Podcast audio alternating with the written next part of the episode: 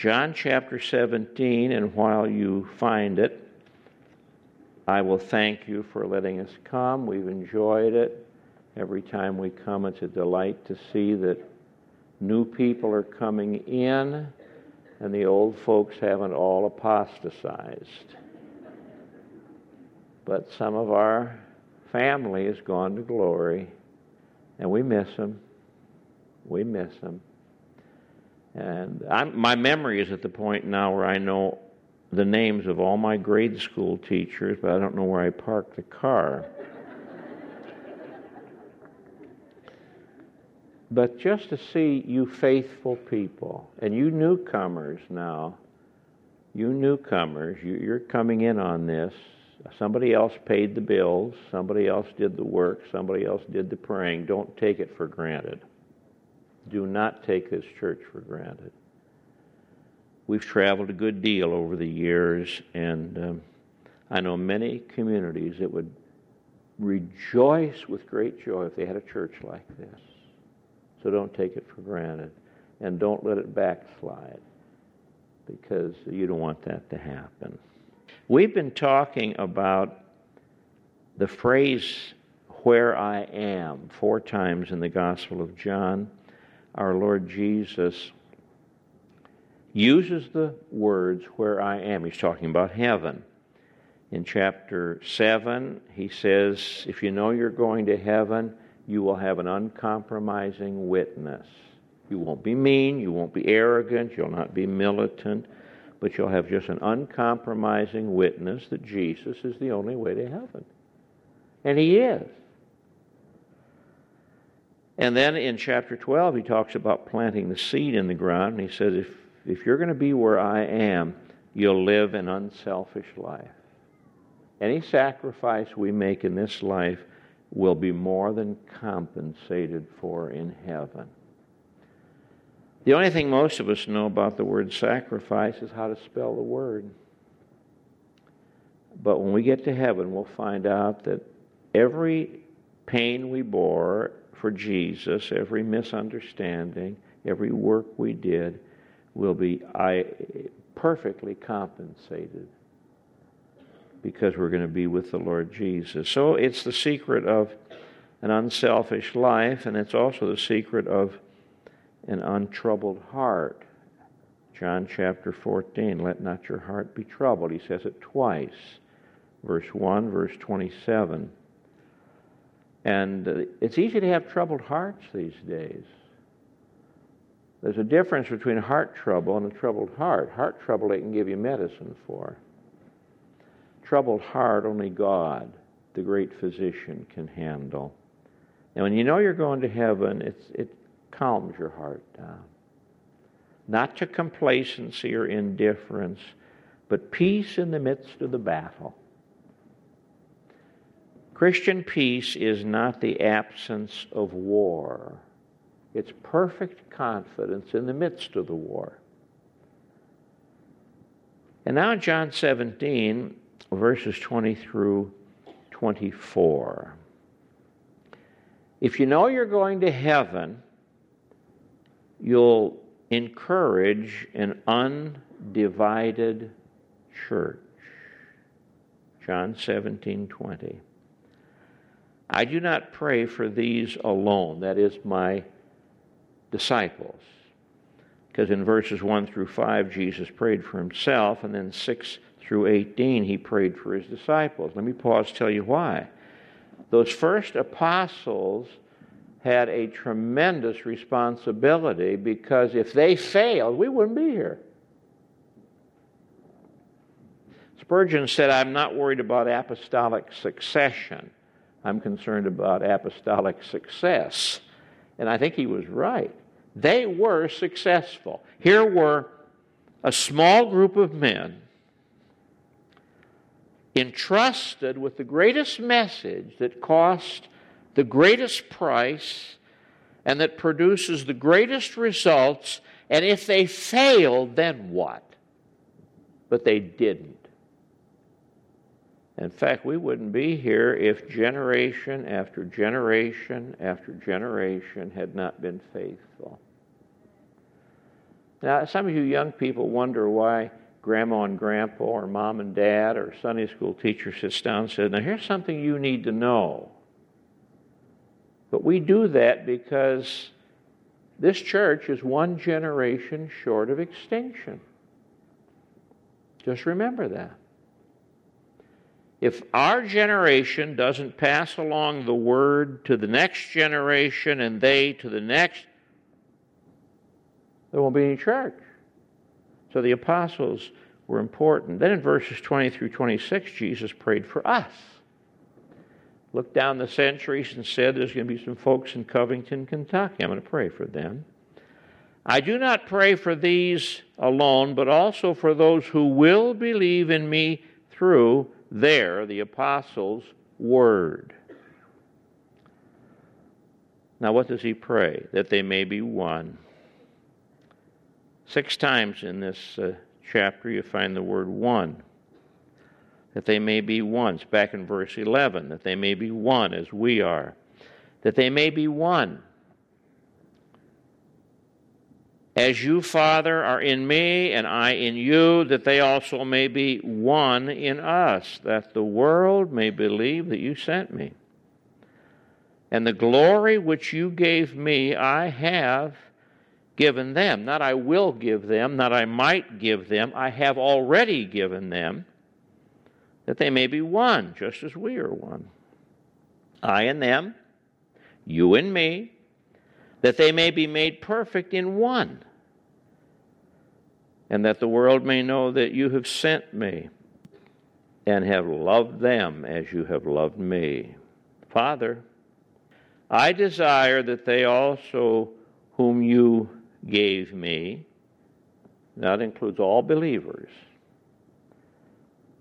The, word give is used 17 times in this prayer. This, this prayer is saturated with grace, and the word grace is never used. But over and over again, you've given, I give, they give, you've given. Father, I desire also that they whom you gave me, that's believers, isn't that interesting? Jesus was God the Father's love gift to us, and we are the Father's love gift to Jesus. I wonder what kind of a gift I am. Somebody ever give you a crazy gift? It's in the attic or the basement or that's what that's what uh, what flea markets are, and that's what uh, garage sales are. Just taking the junk people have given us and transferring it to another place. That's all it is. I wonder what kind of a gift I have been to Jesus.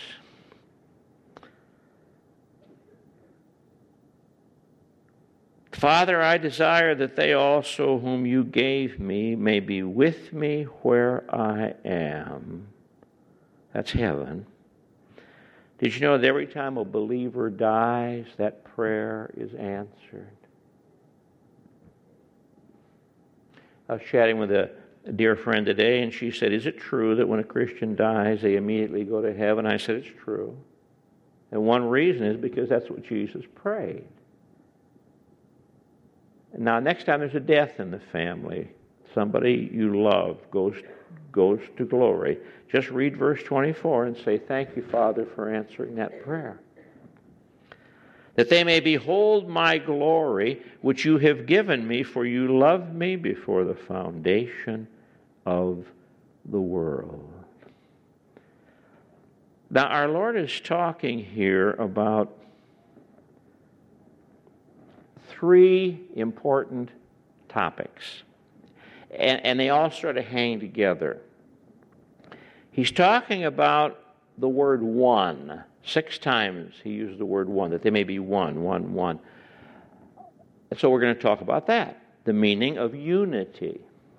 And then he talks about the world. 19 times in this uh, uh, prayer, the Lord talks about the world. So we're going to talk about that. Because it's a very difficult thing to be a united church in a divided world.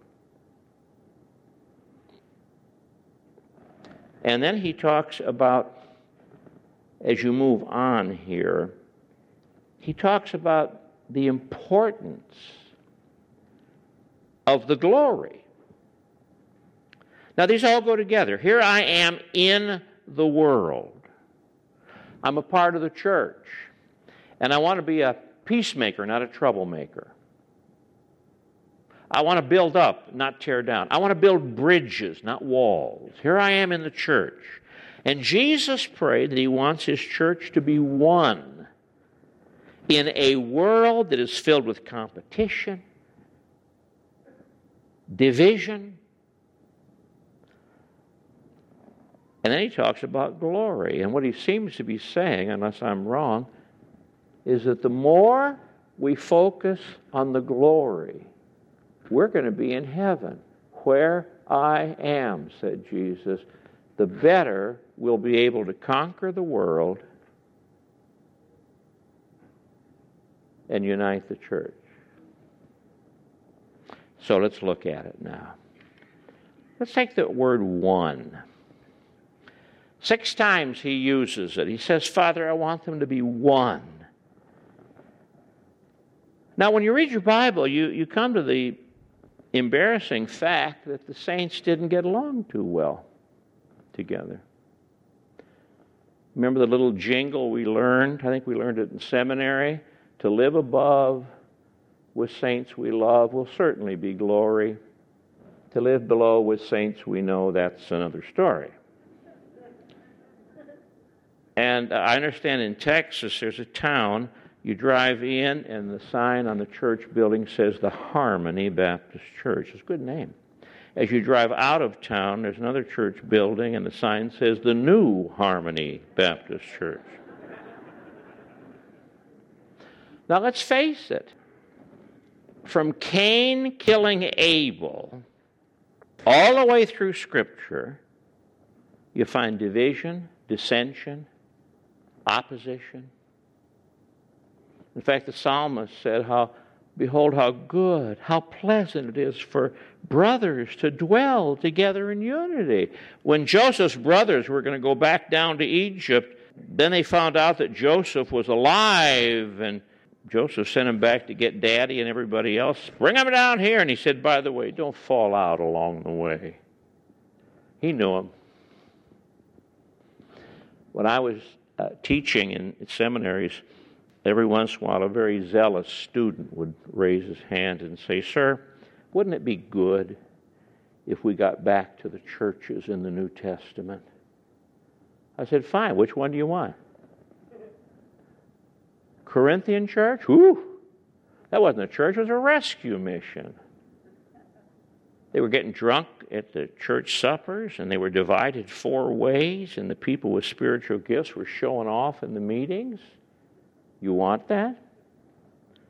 The Roman church, the Jews were saying, Jewish Christians, oh, you can't eat that stuff. And the Gentiles were saying, what kind of saints are you? Divided over holy days and diets. Galatians, they were biting and devouring one another. By the way, you know, Paul wrote 1 Corinthians 13 not for weddings, not for funerals, but for business meetings because he was talking to a bunch of people who were fussing with each other. Wherever you go, Philippians, that was Paul's favorite church. Two women couldn't get along with each other. Very odd problem in a church. I beseech you, Euodia, I beseech Syntyche, that they be of one mind in the Lord. Dr. Ironside used to say it's no wonder they couldn't get along. One was odious and one was soon touchy. Well, it's a bad translation, but it does say something. So here in the church at Philippi, a happy church, joyful church. Here's two women fussing. Could just well have been two men. In Colossae, they were a bunch of big heads, a bunch of egotists, uh, divided on, on false religion and oh, all kind of craziness. Uh, the Thessalonian church was having problems over prophecy. We don't have that today. We, we all know what's going to happen. I really don't know as much about prophecy as I used to, but um, I'm looking forward to the Lord's coming more than I ever have. Uh, I preached a sermon here one night, one Sunday night, on prophecy. I covered the waterfront like it had never been done. I mean, this was a sermon. And unknown to me, hiding in the back, was one of my preacher friends from uh, northern Kentucky. He had sneaked in for the evening. And when the meeting was over, he came out to me. He said, I want to give you a word of advice. I said, What's that? He said, Get, get off of the planning committee and get on the welcoming committee. and I did. I did. So the church has been divided, and the church is divided. There's no sense. We bravely sing out, We are not divided, all one body we. And it's true theologically. Practically, no. And that's why Jesus prayed, I want them to be one. And he gave us the reason because the world is watching. The world is watching. You see, the unity he's talking about here is not theological unity, it's visible unity this church, like the church that my wife and I belong to, has to constantly say, What are we doing in this community to let people know that the church is one? I don't mean every church is a Christian church. No. I don't mean that every preacher is preaching the gospel. No. What I'm saying is that around this world, is a great multitude of believers, different colors, different genders, different incomes, different education. And the Lord wants us to be one. We've traveled a good deal and been in all kinds of situations. We've worshiped God in the middle of Zaire and other places. Your pastor's done the same thing. We've met people who who have had a different background from ours, but they love the Lord. And Jesus says, I want you to be one. That simply means that when you meet a Christian, you don't try to figure out where you disagree. Try to figure out what you have in common. I can fuss about a lot of things. I'm a fusser. I'm Scandinavian. We Swedes are. Norwegians are worse, but we Swedes are my wife is Norwegian. I'll hear about this, but I have a coffee mug at home that says, Living with a Norwegian builds character. But I can fuss. And there are people who are always finding out where do we disagree instead of where do we agree. So Jesus wants us to be one. Now, what does that mean? Doesn't mean one denomination. Doesn't mean one person ruling everything. Doesn't mean the church is totalitarian and told what to do. No, no, no. We're going to go on just a little, just a little bit of a, of a uh, journey. Turn to Romans chapter 12. Romans chapter 12. Now, we all know 1 and 2, where individually we're to present our bodies and our minds and our wills to the Lord. But now, in verse 3 of Romans 12, Paul begins to talk about the local church. And in verses 4 and 5, he talks about the unity of the church. We have many members in one body. We, being many, are one body, members one of another. The unity of the church. We are one body. We may not look like it, we are one body. Then in verses 6, 7, and 8, he switches gears and begins to talk about the diversity in the church. Having then gifts differing. Isn't that great? We all don't have the same gift. It'd be an awful thing if all of us were Bible teachers, all of us were preachers. We all don't have the same gift. And every gift is important. So he moves from the unity of the church to the diversity, and he talks about the various gifts.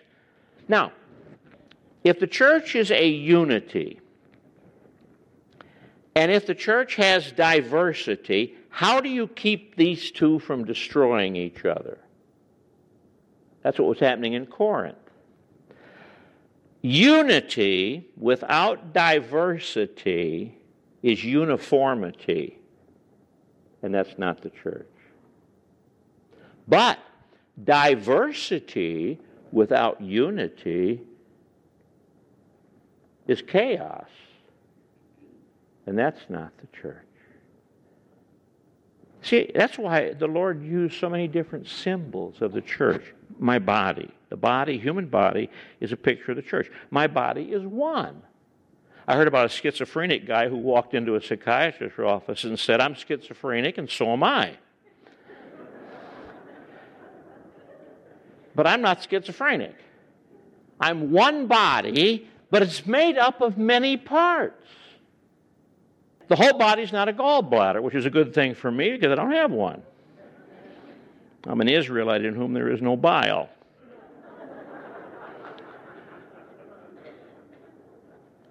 The church is a body. There is one, but there is diversity within that body. The army is one, but there's diversity within the army. The family is one, but there's diversity in the family. So you have unity and diversity. Now, what keeps them from killing each other? What he talks about in verse 9. Let love be without hypocrisy, maturity. When you have unity and diversity, the thing that keeps them from destroying each other is maturity. What keeps a family from destroying each other? People grow up. They start acting like grown ups. What, what, what destroys a marriage? Somebody acts like a baby. A husband and a wife are one, but they are diverse. One's male, one's female. One likes to shop, one doesn't. Now, what keeps the two from destroying each other? Love. What keeps a church from destroying itself? Love. Now, we saw that in Romans. Turn to 1 Corinthians 12. Now, I'm going to repeat this until it sinks in, because one of these days you're going to need to remember this. 1 Corinthians chapter 12, verses 1 through 13, he talks about unity. Verse 4, same Spirit. Verse 5, the same Lord. Verse 6, the same God. Verse 7, our gifts are for the profit of all. So in 1 through 13, he talks about unity. He ends up in verse 12, the body is one. But then, down about verse 14, he starts talking about diversity. In fact, the body is not one member, but many. So there's many members in one body, and he goes into that discussion of diversity. The eye says, I'm the most important part of the body. Well, good. Would you please start the car? Well, eyes can't start cars. The hand says, I can start the car. And yet, I'm the most important part of the body. Oh, that's interesting. It's kind of hard to walk on my hands. The foot says, See, I'm the most important part. Every part is important. So we have unity, we have diversity. And in the Corinthian church, they were destroying each other. That's why Paul wrote chapter 13 maturity. When I became a man, I put away childish things. Childishness and immaturity destroy a church. Some years ago, a Russian commercial plane crashed in Siberia, 75 people killed, including the crew. They found the black box, began to play it, and they were horrified. The pilot's 16 year old son and 9 year old daughter were flying the plane. And on the black box it says, Daddy, can I push this button? Well, I'll move away. Well, pull it back up now. And then you hear the boy's voice will say, Daddy, if I find out that the pilot is going to have his kids flying the plane, I'm hitchhiking home. But I've been in churches where they allowed immature people to get into places of leadership, and they almost wrecked the plane.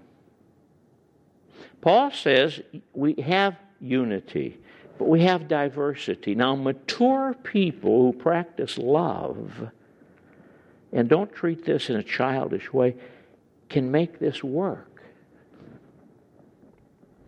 Turn to Ephesians chapter 4. You're probably wondering, when am I going to get around to the theme? I'll get there. Just be patient. Ephesians 4. In verses 1 through 6, he talks about unity.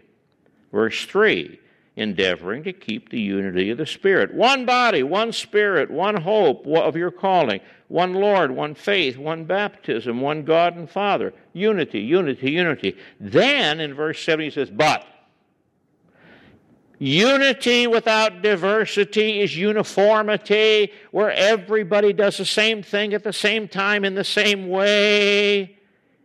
That's boring. If there was one thing true of the early church, it was it was not boring. you never know how many of them be in jail the next day. You see, we have our prayer sheets, say, and these are good. It's good to have these prayer sheets. But if this were a New Testament church, there'd be another column in here that you don't have. Members in jail. Now, it's possible some of you ought to be, I don't know, but we don't do this. But they did.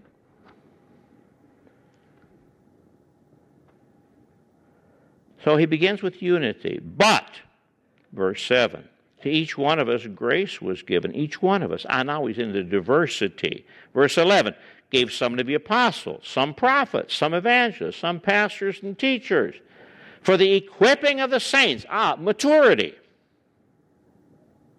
Why do we come to church? It's the accepted thing to do. I might meet a customer. I can sell some insurance to them. I might find a boyfriend, might find a girlfriend.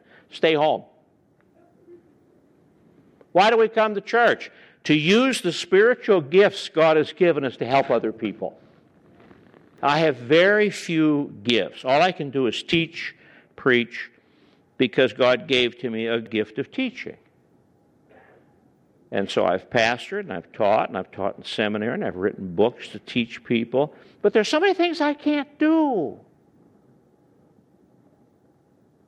And so I've been smart enough to get around me when I've been in ministry people who can do things better than I can.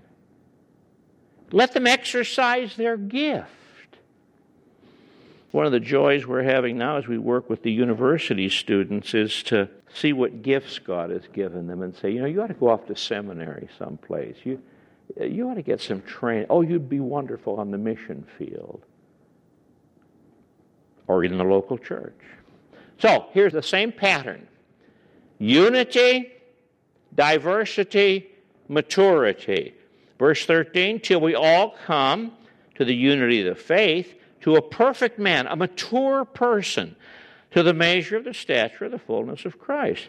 How do you know if a church is successful? He just told us. The people are more and more like Jesus. When there's a committee meeting, they act like Jesus. When there's a disagreement in the finances, they act like Jesus. The more a church becomes like Jesus, the more mature it is. The more mature it is, the more there will be diversity and unity, and it won't be a bunch of cookie cutter, carbon copy Christians. That's the word one. I'm going to mention a name. If you recognize that name, raise your hand. Ready? Edgar A. Guest. Not too many. Edgar A. Guest. Who was Edgar A. Guest? A poet. He lived in Detroit, Michigan. And would you believe that newspapers used to publish his poetry? You don't put poetry in newspapers anymore. This is my favorite Edgar Guest poem. I watched them tearing a building down, a gang of men in a busy town with a ho, heave, ho, and a lusty yell, and they swung a beam and a side wall fell. I asked the foreman, Are these men skilled? And the kind you'd hire if you had to build? And he gave a laugh and said, No, indeed. Just everyday labor is all I need.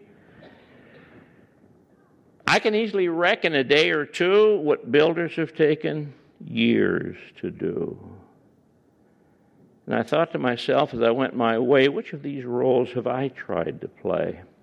Am I a builder who works with care, measuring life by the rule and the square? Am I shaping my deeds by a well made plan, patiently doing the best I can? Or am I a wrecker who walks the town content with the labor of tearing down? There are in every community people I call the nomads. They get mad, they say no, and off they go. And they've been in every church in town. We have them in Lincoln. And they're wreckers. And yet there are people who say, This is my gift. I'm going to promote the unity of God's people by using my gifts in a mature way.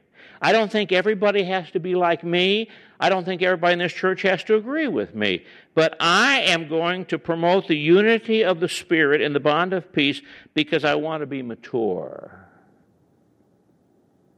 I doubt that there's a married couple here who, within the first two years of their marriage, couldn't have had a wing ding argument that led to a divorce. We don't think about it. Are you a builder? Are you tearing down? Jesus talked about one.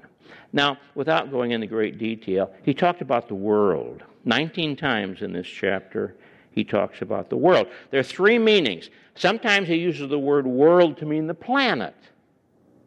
Verse 5 And now, Father, glorify me together with yourself with the glory which I had with you before the world was. So that's a planet. Sometimes he's talking about people. Uh, verse 9 I do not pray for the world. I don't pray for the people on planet Earth. That surprises some folks. They think Jesus is up in heaven praying for lost souls. He's not praying for lost souls. We are. He's not. Last time he prayed for lost souls was on the cross. Father, forgive them. They don't know what they're doing. He's praying for his church because it's the church's job to go out and reach those lost souls. So sometimes world means people, sometimes it means the planet, and sometimes it means the system. Uh, verse 6 uh, The man whom you have given me out of the world. I mean, it's out of the world system. They, the apostles hadn't ceased to live on planet Earth. Verse 8 I have given to them the words which you've given me. See? And they've received them. Now, what happens? Verse 9 I pray for them. I don't pray for the world because they don't belong to the world, you see. So here we have Jesus saying, The world is watching.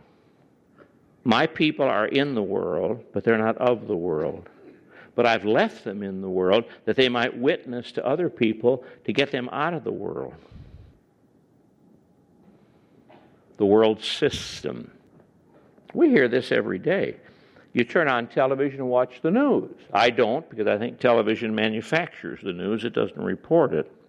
But that's beside the point. You're watching television, and somebody comes on and said, Now the news from the world of sports.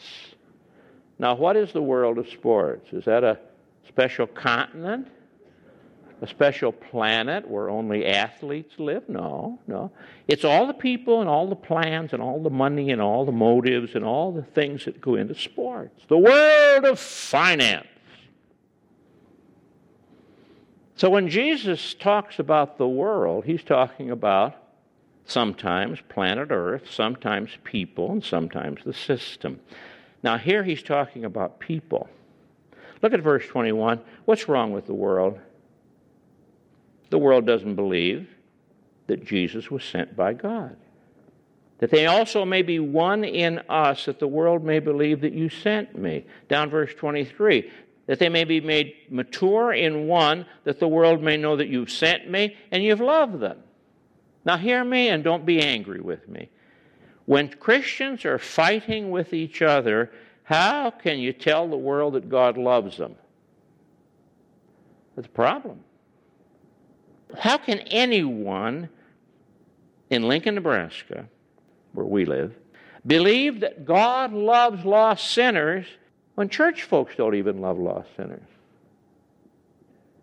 If you're a certain color, you can't get in. They're ignorant that Jesus was sent by the Father, and they're ignorant that God loves them. And verse 14 says they hate us. I've given them, the disciples, your word, and the world has hated them because they're not of the world, the world system, just as I am not of the world system. They hate us. They don't know that God loves them. And they never will know as long as we're fussing with each other. Uh, go back to Ephesians, would you, for just a moment. Chapter 1, verse 10. Why did Jesus come to earth to die? Here it is. That in the dispensation of the fullness of the times, when God wraps everything up, He might gather together in one all things in Christ. Jesus is in the business of putting things together the devil's in the business of tearing things apart. Jesus puts things together through faith, hope, and love. The devil tears things apart with sin, lies. And so our Lord says, Father, help them to be one for the world's sake. Now we must hurry to our third thought about the glory. Eight times in this prayer, Jesus talks about the glory. Now, there are four different aspects of this glory. When you read your Bible, you've got to discern. He talks about his own eternal glory. Chapter 5 The glory which I had with you before the world was. His eternal glory. Jesus did not come into being in the womb of Mary. He existed before Mary, before Abraham, before Adam, before the world ever was.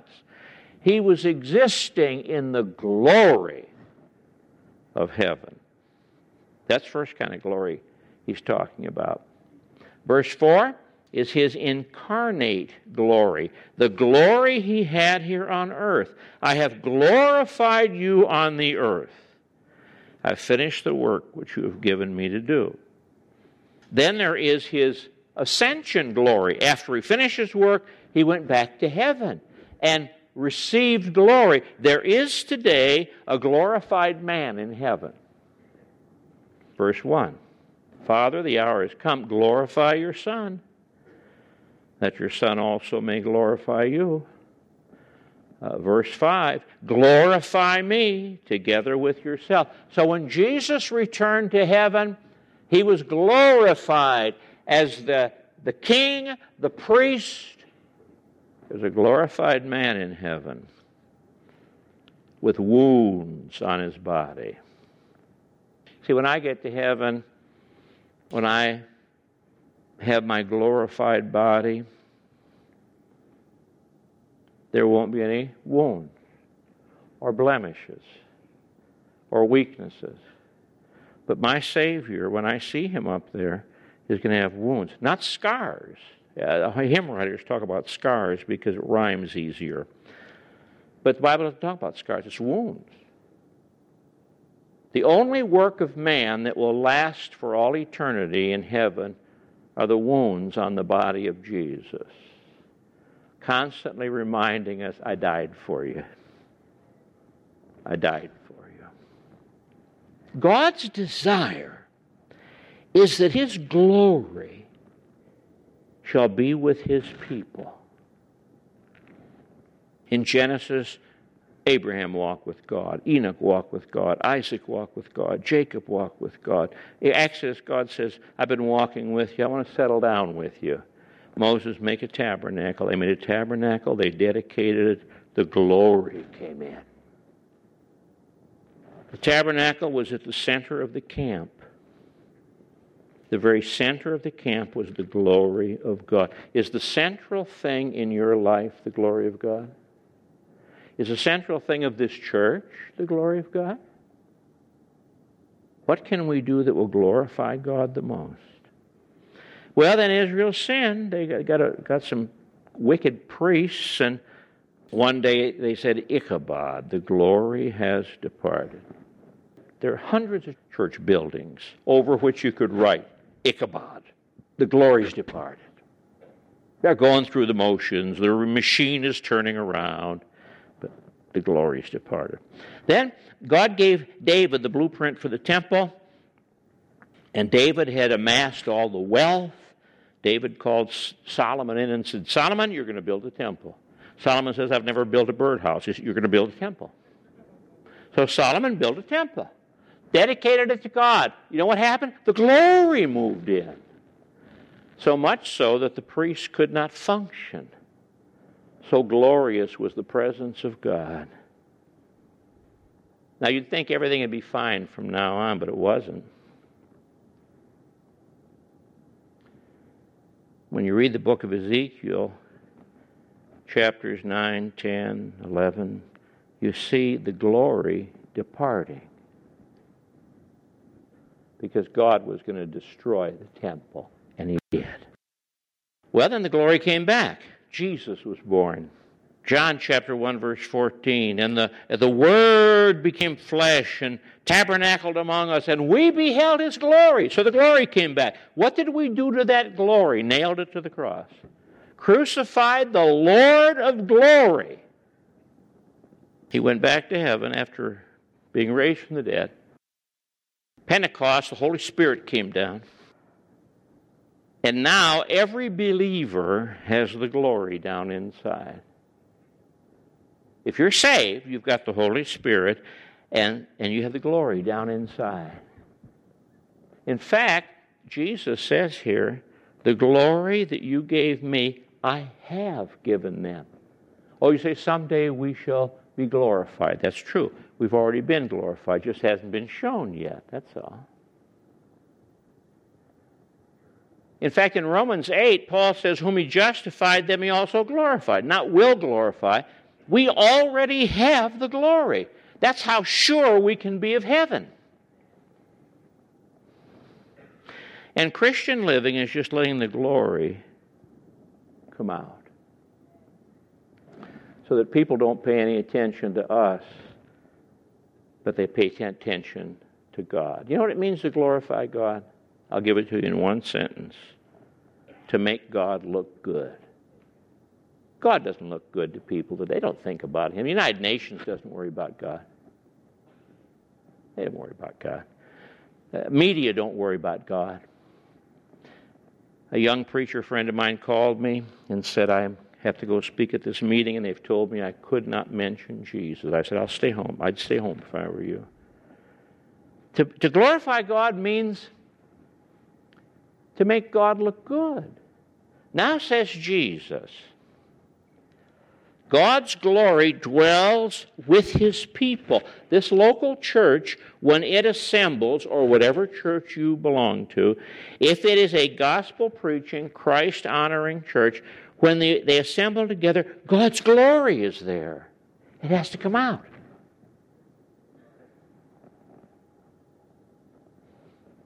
Now we get to the point of what he said in verse 24.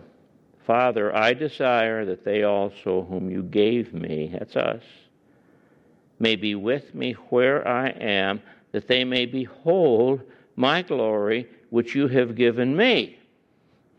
Because when that happens, the glory which he has given us will shine forth. Paul said that all of creation is groaning and travailing in pain, just waiting for the time when God allows that glory to shine. We shall be like Him, for we shall see Him as He is. In other words, if we're going to heaven, where we're going to see His glory, while we're waiting, we need to show His glory. Now, let me explain that. Let's get down to brass tacks and then go home. Here's a saint in the church I don't like. Might love them. There's a difference between Christian love and liking people. There are people to whom I have shown depths of Christian love. I wouldn't want to spend two days on vacation with them. I'm sorry. And if you're honest, you'll say the same thing. Christian love means I treat you the way God treats me. God listens to me, so I'll listen to you. God forgives me, I'll forgive you. God helps me, I'll help you. But I may not want to live with you. Here's somebody in the church, I'm the pastor, here's somebody in the church who's a real problem. And I'm praying, dear God, it's bound to be some church needs this person. pastor and I have a very dear friend who's now in heaven. Somebody asked him, What do you do with problem people in the church? He said, I pray for funerals. He said, By the way, my record is pretty good. How do I get along with this? Somebody in your family, some in law or outlaw, you, you can't get along. What do we do? We say, Look, I've got the glory down inside, and, and he's got the glory down inside. And so let's forget the externals and major on the internals. You know what splits churches? Externals. People wanting to be important. Uh, God doesn't get the glory, they get the glory. You see, in the church, it's not important whether you're rich or poor, educated or uneducated. According to Galatians, male or female, bond or free, Jew or Gentile. We could split this congregation right now a dozen ways if we majored on the externals, starting with politics. But that's not what's important. The important thing is, is pastor has the glory down inside. I've got the glory down inside. So we forget about the externals. I may not like your aftershave lotion, but that's not important. You've got the glory, I've got the glory. And so I say, we're going to be walking the streets of gold together. Down here, we can avoid each other. Up there, you can't avoid each other.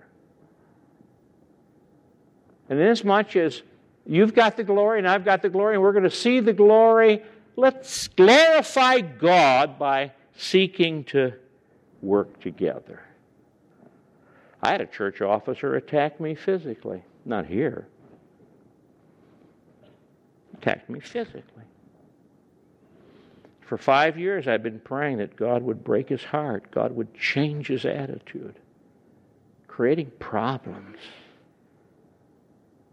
God finally solved the problem very painfully. So our Lord is saying, don't major on the externals, major on the glory on the inside. Fellas, there may be some girl chasing you. She wants to be your girlfriend, and she might look like somebody's science project. and you, you don't want to go with her, but if she's got the glory and you've got the glory, together you can glorify God in the way you straighten that out. It means something else. We major on the internals, not the externals. We realize we're going to be together for all eternity. Let's start here. And it reminds us we're going to be where He is, and where He is, He is the center of everything. Now just read the book of Revelation. Our Lord is not sitting off in a corner. Jesus is not sitting off in a corner saying, I wonder what's going to happen. He's in the midst. He's in the midst of the candlesticks that represent the churches. And he said, I got a message for you people. He's in the midst of the elders and the seraphim and the throne but I want you to know something.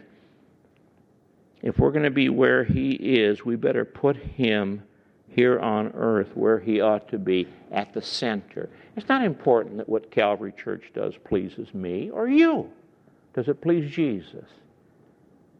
This decision that we've made, does it put Jesus at the center? Now, I'm going to meddle. I don't want anybody to be upset. Heaven is a place of worship. When you read the book of the Revelation, from beginning to end, it's worship, worship, There are so many wonderful worship scenes up there, and Jesus is in the middle. The Lamb slain from before the foundation of the earth. God wants that kind of glory in His churches today. Uh, can I read you a passage from 1 Corinthians 14? Please be patient. Paul's writing to the Corinthians saying, you know, uh, you're fussing all the time. The tongues people want to do all the talking. The prophecy people want to do all the talking. Somebody else wants to do that. And you're using your spiritual gifts as to- toys to play with, not tools to build with. You're using them as weapons to fight with. You want to be important. The only person who's important is God. Worship is not about the church, it's not about music, it's not about instruments, it's about God. We come to God's house because we love God. Years ago, A.W. Tozer said it's very difficult anymore to get anybody to come to a meeting where God is the center of attention. We have to have sword swallowers and, and we have all sorts of things. Now, listen to what Paul wrote 1 Corinthians 14 23. Therefore, if the whole church comes together in one place, and all speak with tongues, and there come in those who are uninformed or unbelievers, here's visitors coming in, will they not say that you're out of your mind? And they would. Worship is orderly. But if all prophesy, now that means giving the Word of God. One by one, they get up and give the Word of God. And an unbeliever or an uninformed person comes in, he is convinced by all. He is convicted by all. And thus the secrets of his heart are revealed. And so, falling down on his face, he will worship God and report that God is truly among you. When was the last time we saw anything like that? Where the presence of the glory of God was so evident that there was no place for people to show off, no place for people to magnify themselves. God was there. And the unbelievers heard the word of God and were convicted and were converted and fell on their faces. Which that can't happen anymore. Oh, yes, it can. Oh, yes, it can. Some years ago, I preached for the first time at the Brooklyn Tabernacle, where my friend Jim Cymbala is the pastor. And I could not believe. I preached a simple gospel message. We gave the invitation. I could not believe what happened. People came forward. They handed us knives, cigarettes, at one meeting, I wasn't at it, but at one meeting where Jim preached, a guy came up with a gun, crying. And it wasn't because I preached a great sermon. No, no, no. It was because God was there. You sense the glory of God. You know why? While I was preaching, 30 or 40 people were praying.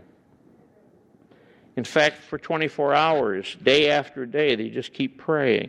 3,000 people at prayer meeting praying, and God's glory is manifest. Now, there are other churches like that, I'm sure. And there have been times here when you have sensed the presence of the Spirit of God. So, to sum it all up, if you know you're going to heaven, you're going to be the part of a, an undivided church. Are there things wrong with this church? Sure. You know why? We're people. I've told my students over and over again I've got the simple solution to every church problem get rid of the people. But then you have no church. I'm going to heaven. You're going to heaven. We don't see prophecy quite the same way. That's okay. On the way up, we'll discover who's wrong. and who cares anyway? Uh, you like this and I like that, and I don't like that, and you don't like that. That's all right. Whatever Jesus is glorified by, that's what we like. He's in the midst. The next time you sing Amazing Grace by John Newton, please remember that he wrote an interesting letter in 1757. He wrote it to George Whitefield, the great evangelist. This is what he wrote Relax and listen. The longer I live, the more I see of the vanity and the sinfulness of our unchristian disputes. They eat up the very vitals of religion. I grieve to think of how often I've lost my time and my temper in that way, in presuming to regulate the vineyards of others when I've neglected my own. When the beam in my own eye has so contracted my sight that I could discern nothing but the mote in my neighbor's eye. I allow that every branch of gospel truth is precious, that errors are abounding, that it is our duty to bear an honest testimony to what the Lord has enabled us to find comfort in, and to instruct with meekness such who are willing to be instructed. But I cannot see it my duty, nay, I believe it would be my sin to attempt to beat my notions into other people's heads. When our dear Lord questioned Peter after his fall and recovery, he said not, Art thou wise, learned, and eloquent? No. He said not, Art thou clear and sound and orthodox?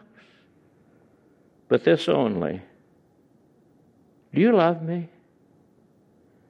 An answer to this was sufficient then. Why not now? And I have learned over these years, learned it the hard way, that some of the people I thought had blemishes, they weren't blemishes at all, they were scars. They'd been in battles. I was criticizing them when I should have been saying, Thank God for them. We're not obligated to agree on everything. My wife and I will celebrate 50th anniversary of marriage next year. We don't agree on everything. But that's not important. I've pastored three different churches. We didn't always agree on things, but that's not important. The important thing is we agree on the one thing. We've got the glory, you've got the glory. Jesus is in the midst, let him be glorified. When you know you're going to heaven, you are part of a an undivided church.